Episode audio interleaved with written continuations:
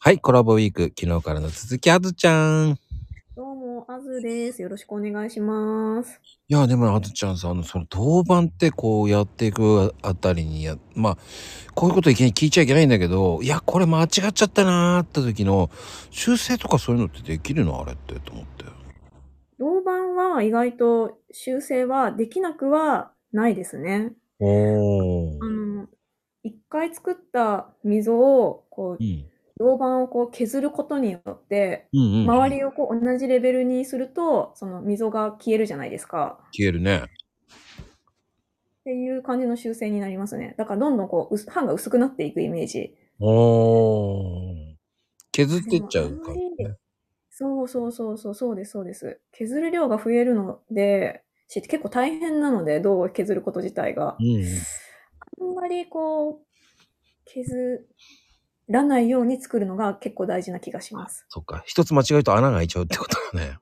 そうそうそう、穴が開いちゃうので。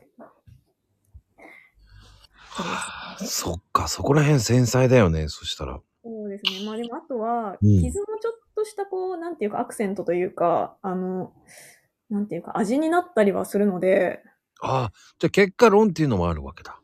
そうですね。なんか、これ傷になっちゃったけど、これ結構いい感じかもみたいなのも結構あるような気がします。うーん。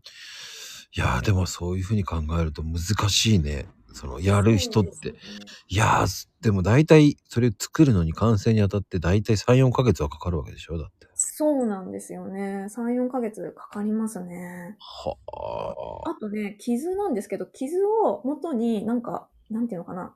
ここに傷がついちゃったから、背景にこういう、最初はこういうイメージだったけど、ここにこう、傷がごまかせるような絵にしようみたいな感じで、うん、うん。進めることも結構あって、なんか、次の示唆になるっていうか、ああ、そういうこと必ずね。しも、そう、必ずしも悪い、悪いことじゃないんですよね。うーなん。んか去年の虎の絵とかだと、背景に子供に落書きされちゃったんですけど、なんか、あの、じゃあ燃える虎にしようと思って、なんか炎に包まれた虎にしたら、なんか結構それはそれで味になっていいかなって思ってて。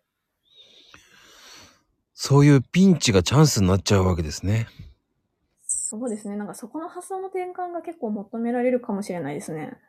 うーん。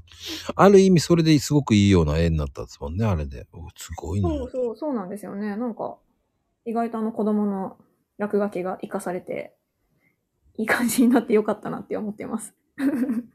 てなことです。ありがとうございます。ありがとうございます。